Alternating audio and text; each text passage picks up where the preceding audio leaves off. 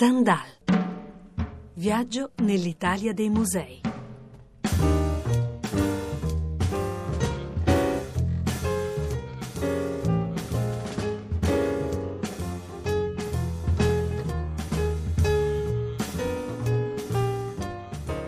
Stendhal, undicesima puntata, nuova stagione. Buongiorno, bentrovati da Edoardo Melchiorri. In prima parte a Trieste per l'intervista alla neodirettrice di Miramare e poi a rovistare negli archivi della radiofonia alla ricerca di un'intervista di 50 anni fa a Lucio Fontana, un inedito che venne trasmesso dall'arte in questione, Radio 3, 13 febbraio 1980. Di lì a due mesi Lucio Fontana verrà a mancare. Questa che Stendhal vi propone è un'occasione unica. Buon ascolto.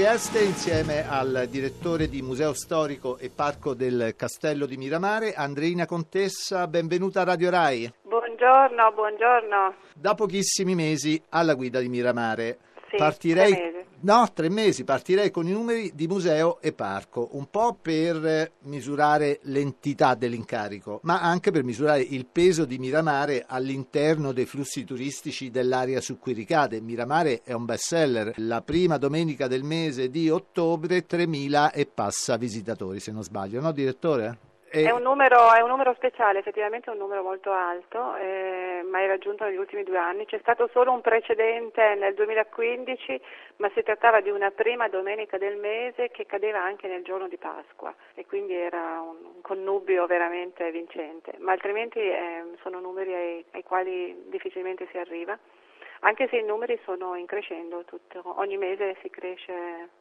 eh, moltissimo e quindi siamo molto contenti dell'interesse che sempre risveglia questo luogo. In questa stagione è bellissimo, è bellissimo anche l'estate, è bellissimo anche in primavera, quindi ha sempre un fascino diverso che cambia. Perché i visitatori vengono a Miramare? È la nostalgia asburgica? Ce lo racconti lei che Triestina non è? Che cosa l'ha affascinata di Miramare? Io quando sono venuta per la prima volta sono stata affascinata subito proprio da, da questo connubio fantastico di storia, arte, natura sullo sfondo del mare. E questa è veramente una, una cosa unica. E il fatto che, che, tutto questo è nato per essere considerato insieme, eh, cioè c'è, un'armonia fantastica negli spazi, nella luce, nei colori. È veramente affascinante.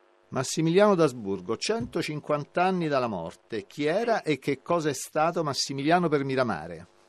Beh, Massimiliano per Miramare non solo era il padrone di casa, ma è stato quello che l'ha ideato, che ha trovato questo posto e ha deciso che qui doveva sorgere la sua casa e che qui doveva anche sorgere un, un, grande, un grande giardino, un grande parco. Pensate che era roccia carsica a quel tempo, quindi lui ha portato la terra, ha creato le montagne, ha creato gli spiazzi, ha portato le sementi, ha creato quello che secondo lui doveva essere anche un grande esperimento botanico e forestale. La sua idea era quella di far incontrare il nord e il sud dell'Europa, l'est e l'ovest dell'Europa. Attraverso i suoi viaggi, lui era un uomo di mare, portava proprio anche specie diverse di, di, sementi, di alberi, di fiori e voleva tentare di creare qui un entourage unico che di fatti è riuscito. Anche se alcuni primi esperimenti non andarono bene, per esempio quando piantò eh, nel parterre gli agrumi e gelarono con la prima bora e quindi capì che bisognava calibrare diversamente. Sapete, la natura e i giardini sono cose che riservano delle sorprese, quindi vanno valutate, vanno cambiate, è qualcosa che cresce, che, che vive la natura. E lui lo, lo, lo, sentiva, lo sentiva moltissimo questo. E poi era un uomo di mare, quindi anche il castello è costruito in maniera che il mare lo, lo, si scorge, lo si vede, lo si sente da ogni punto in modo diverso.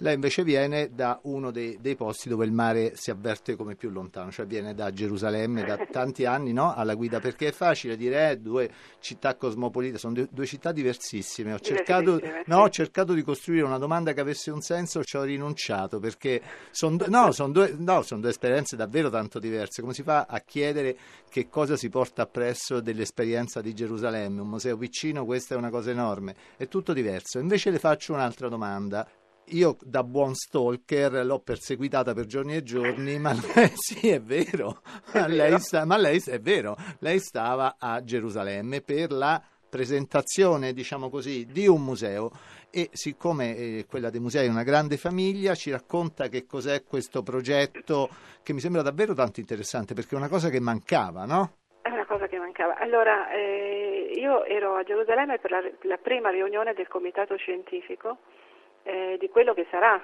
eh, il futuro Terra Santa Museum, che è un museo che, sco- che- che sorge nel cuore di Gerusalemme in due punti diversi ed è diviso in due parti. La prima parte è la parte archeologica che sarà la prima ad essere realizzata e poi ci sarà quello storico.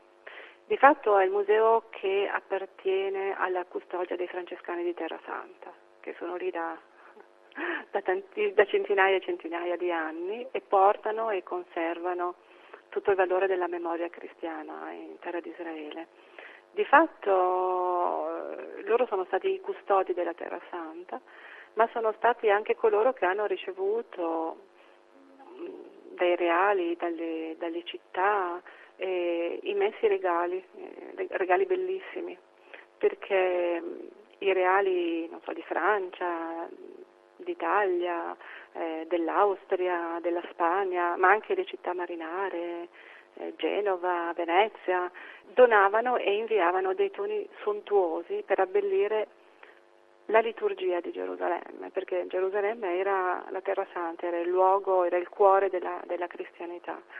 Allora questo tesoro storico si è costruito e loro l'hanno conservato per tantissimi anni e adesso sono arrivati alla conclusione che questo tesoro deve essere messo a disposizione di tutti, deve essere visto da tutti, perché di fatto c'è una presenza cristiana a Gerusalemme da tantissimi secoli e non ha una sua visibilità, diciamo, a, a livello museale, a livello artistico. E questo museo viene a riempire questo, questo spazio. È lo spazio degli oggetti di culto che saranno visti da tutti i pellegrini, ma anche da visitatori che non sono di per sé pellegrini. Eh, infatti il compito era proprio quello di pensare un museo che fosse aperto anche a altre, agli altri cristiani che non sono cattolici, ma anche agli ebrei, anche ai musulmani, e che quindi raccontasse un po' la storia della presenza dei cristiani in Terra Santa attraverso gli oggetti, i lavori, i manufatti che ne scandiscono la storia.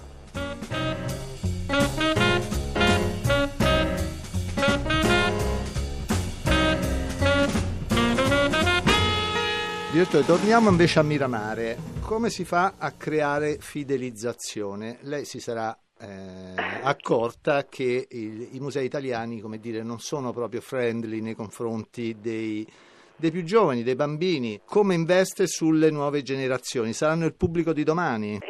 Innanzitutto per renderli friendly, cioè bisogna renderli friendly. Anche per noi, dice. anche per, per tutti quanti, quindi in questo momento io comunque eredito una situazione abbastanza complessa e renderli friendly vuol dire veramente anche costruire, pensare, organizzare molti più servizi, eh, cancellare le barriere architettoniche, eh, implementare i bookshop, eccetera, eccetera. Ma qui le aspettative eh, erano anche sul fatto di riprendere in mano tutto il discorso sul parco, che in questi anni ha, ha sofferto, ha sofferto, ha sofferto parecchio. Per cui da una parte mi ritrovo a ripensare la nuova funzione di Miramare, il, il nuovo concept di questo luogo, che vede per la prima volta riuniti in una sola mano, in una sola testa, in un solo cuore, il parco e il castello e il museo storico, che prima erano distinti e separati, stranamente perché sono nati invece per essere, per essere funzionali insieme. Quindi io sto pensando un grande progetto che dal punto di vista del concept tenga insieme le due cose e io vorrei giocarlo tutto sul duplice concetto di arte e natura, che poi arte è anche storia, quindi arte, storia e natura. E arte, storia e natura può diventare anche arte, scienza e natura. Nel senso questo, questo connubio di due entità che sembrano divise e che invece devono funzionare insieme anche a livello concettuale. Dall'altra parte invece sta partendo, eh, proprio nella sua fase preliminare, un grande progetto sul parco, perché è la cosa della quale ci si deve prendere cura più urgentemente tra pochi giorni, eh, il 16 ottobre, ci sarà una tavola rotonda, una tavola rotonda che si chiama eh, Thinking Miramare, cioè è proprio il momento di pensare a Miramare. Sì, neanche, ancora... neanche rethinking, bisogna proprio pensarci forse per la prima volta sul bisogna serio. Pensarci, no? eh, bisogna pensarci sul serio e Pensare vuol dire anche analizzare, studiare e capire e questo, e questo, è il momento, credo, di farlo. Molti mi chiedono cosa farà, arrivate alle prime interviste mi chiedono cosa farà, certo. prima, prima, devo imparare, eh certo. devo studiare, devo capire e questo è il momento di farlo e non posso farlo da sola. E allora eh, da una parte ho organizzato una specie di tavolo di lavoro preliminare per il progetto Parco mentre venendo proprio all'incontro tra due settimane, che ci sarà tra due settimane il 16 ottobre, ho pensato che volevo i giovani come protagonisti, che i giovani devono dire la loro parola su questo progetto che ci sarà, perché loro sono il futuro e è un grande progetto e per il futuro. Ma le risorse? C'è già un grosso impegno del Ministero e una grossa... Eh, grosso tributo di interesse e di responsabilità da parte del Ministero. Però volevo finire una cosa che stavo Prego. dicendo prima perché veramente mi sembra importante. Questa sessione, questa tavola rotonda, eh, inizierà proprio con i giovani. Io ho invitato alcuni giovani, eh, giovani universitari, giovani ricercatori che in questi anni hanno fatto ricerca, che hanno fatto la tesi chi sul parco, chi sulle architetture del parco, chi sulla storia e che hanno la loro, la loro, da dire sul parco e loro saranno i primi a parlare, a prendere la parola in questo convegno, in questa tavola rotonda internazionale. E questo ci tengo a dirlo perché lei mi ha chiesto come fidelizzare. Certo. Io penso che per fidelizzare il pubblico giovane bisogna anche farlo partecipare e, e questo mi sembra un, un buon modo di iniziare. E i giovani siedono anche nella tavola rotonda preliminare di studio che sto facendo, quindi i giovani hanno già una loro parte. Eh, senta direttore, ma invece per quello che riguarda l'organico, che è un punto dolente di tutti i musei e non credo che, che Miramare che Miramare sia caso a parte, no? Eh... No, non solo Miramare non è caso a parte, ma è forse un caso è forse uno dei, di quelli messi peggio, diciamo. Che cosa si può fare? Qui bisogna fare delle assunzioni. Guarda, io sono in questi tre mesi sto, sto vivendo un momento molto difficile perché sono quasi da sola, insomma. Questo, museo che è diventato autonomo e di fatto non aveva una, una struttura amministrativa, non aveva una segreteria perché dipendeva da altre istituzioni del Ministero, di fatto si trova a funzionare con un direttore, e alcuni addetti alla vigilanza e, e un, adesso per qualche mese c'è stato un assistente tecnico e un, un quinto di storica dell'arte, insomma cioè senza personale, perché un, museo così, una macchina così grande senza, senza amministrazione non funziona. E ovviamente sì, sto, sto aspettando, chiedendo e sto cercando di organizzarmi per avere sostegni che mi sono stati promessi e che spero arriveranno presto perché così è difficile. Allora io le faccio tanti auguri, eh, le dico che questa intervista comunque va dopo il, il, il 16 ottobre. Va dopo il 16 ottobre, ma va benissimo così, ne coglieremo i risultati. Direttore, grazie, è stata cortesissima. Grazie a lei. Stendhal.